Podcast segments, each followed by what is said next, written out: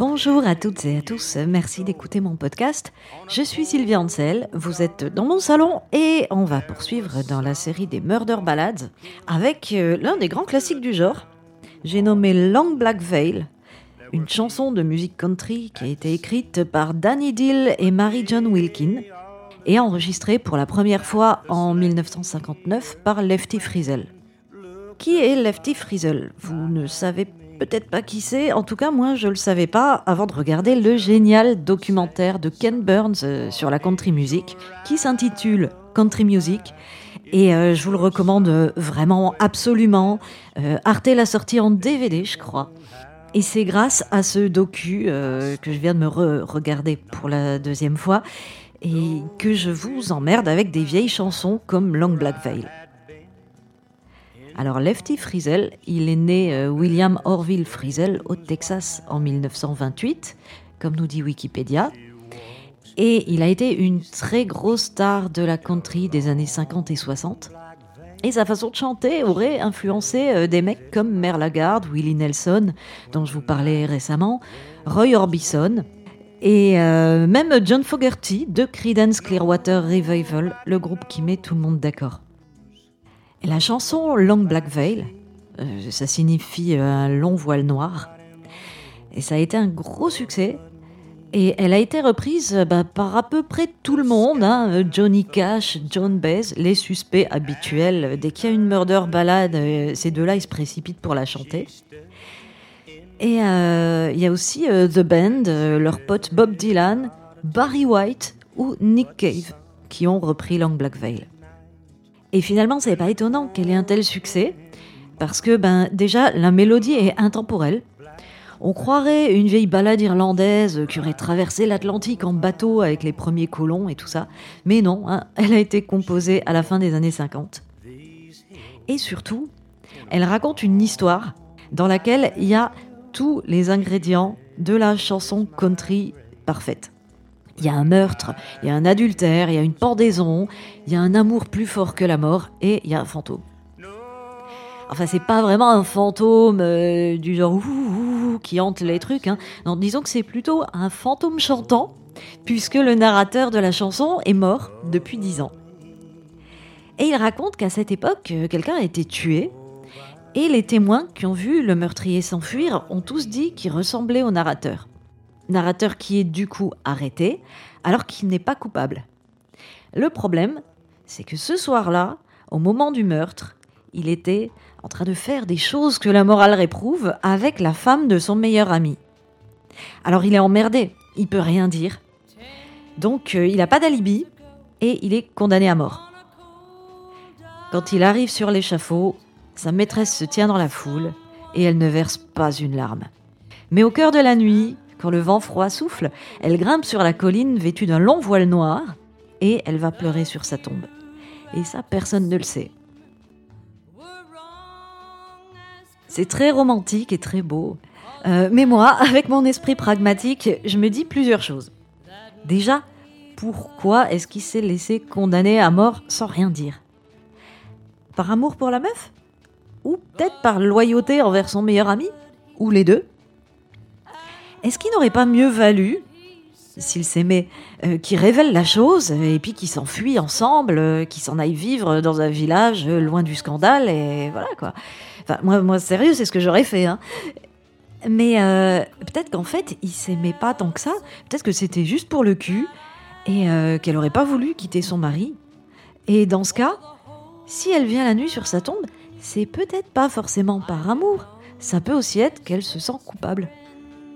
J'étais là à me poser toutes ces questions quand je suis tombée sur YouTube sur la réponse à cette chanson du point de vue de la femme. C'est la songwriter Mary John Wilkin elle-même qui a adapté sa propre chanson et qui l'a chantée. Ça m'a donné l'occasion de connaître cette dame, Mary John Wilkin. Elle est née au Texas, le pays des cowboys, en 1920 et elle a écrit un nombre impressionnant de chansons. Elle a aussi chanté et sorti des albums euh, de 1962 jusqu'aux années 80. Elle a raflé une kyrielle de prix, d'awards euh, dans le monde de la country et elle est morte en 2006.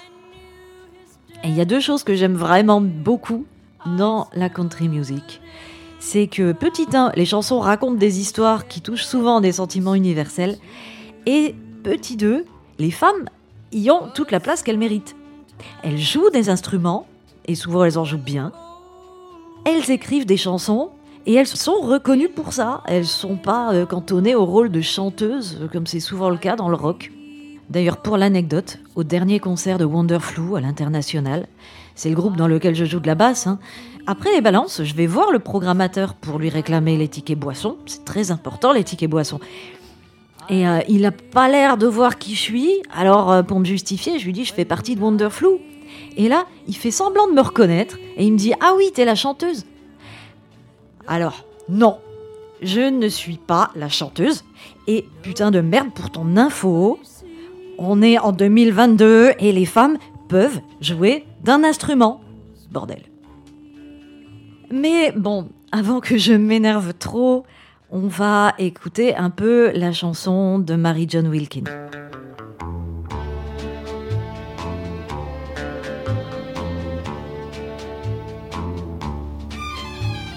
Ten years ago, on a cold dark night, there was someone killed neath the town hall light. The few at the scene were wrong as could be, cause the man they accused that night was with me. But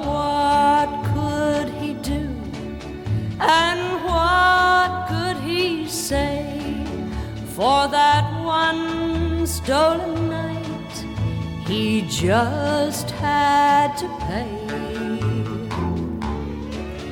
He couldn't tell a soul that I was out with him, for the whole town knew I belonged to his best friend. Now I walk these hills in my long I visit his grave when the night winds wail. Nobody knows, nobody sees, nobody knows but me. C'est marrant quand même quand on y pense, ce truc de la reprise.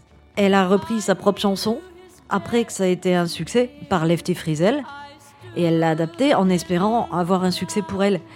Et, euh, et ça me fait penser à, ce truc de la reprise, euh, qui est un des principes des standards euh, de la country ou du jazz, ou des chansons folk qui ont été enregistrées par 10 millions de personnes.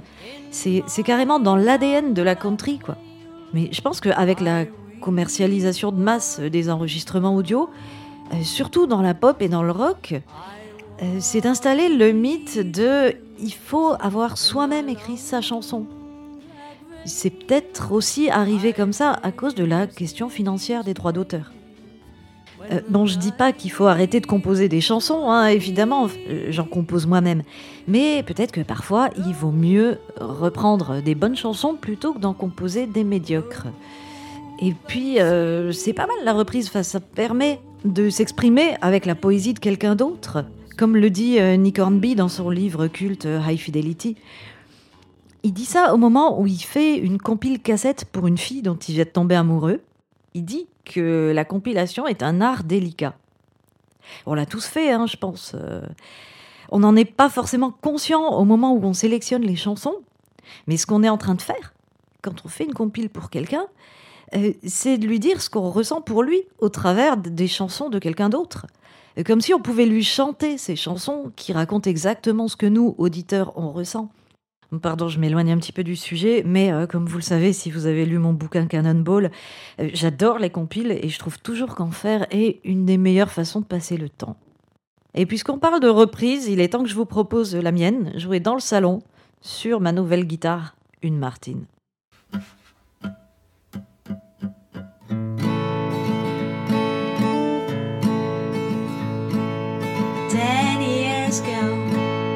Cold night, someone was killed in the town hall. There were few at the scene, but they agreed that the slayer looked a lot like me.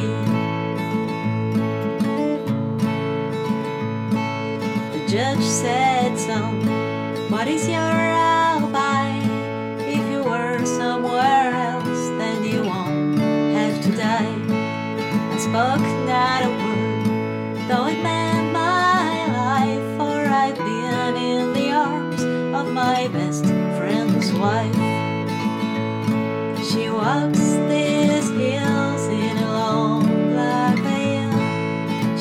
Visits my grave the night winds wail. Nobody knows nobody sees. Nobody knows but me.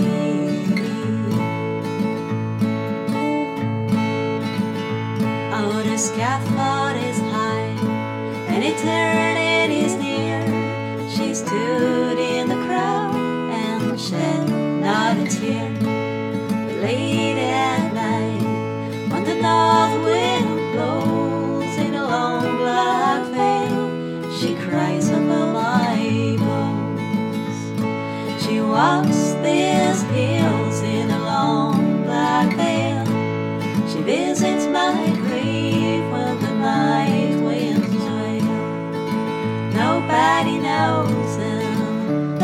Nobody sees.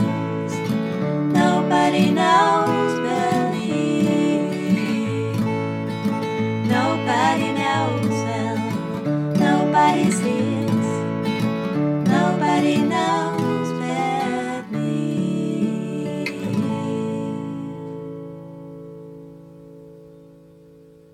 C'était Long Black Veil par Sylvia Ansel dans le salon.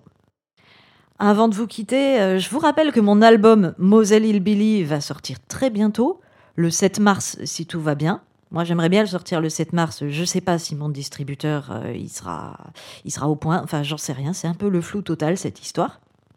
Mais euh, je vous dis aussi que je serai en concert à la Pointe Lafayette le 9 avril. Et là-bas, ben, je vendrai des CD, des t-shirts Moselle Hillbilly et même des décapsuleurs. Et si je continue comme ça, je vais finir par faire des démonstrations d'épluches légumes sur les marchés. Et euh, bon, ben je, sur ces belles paroles, je vous quitte et je vous dis à dans 15 jours. Salut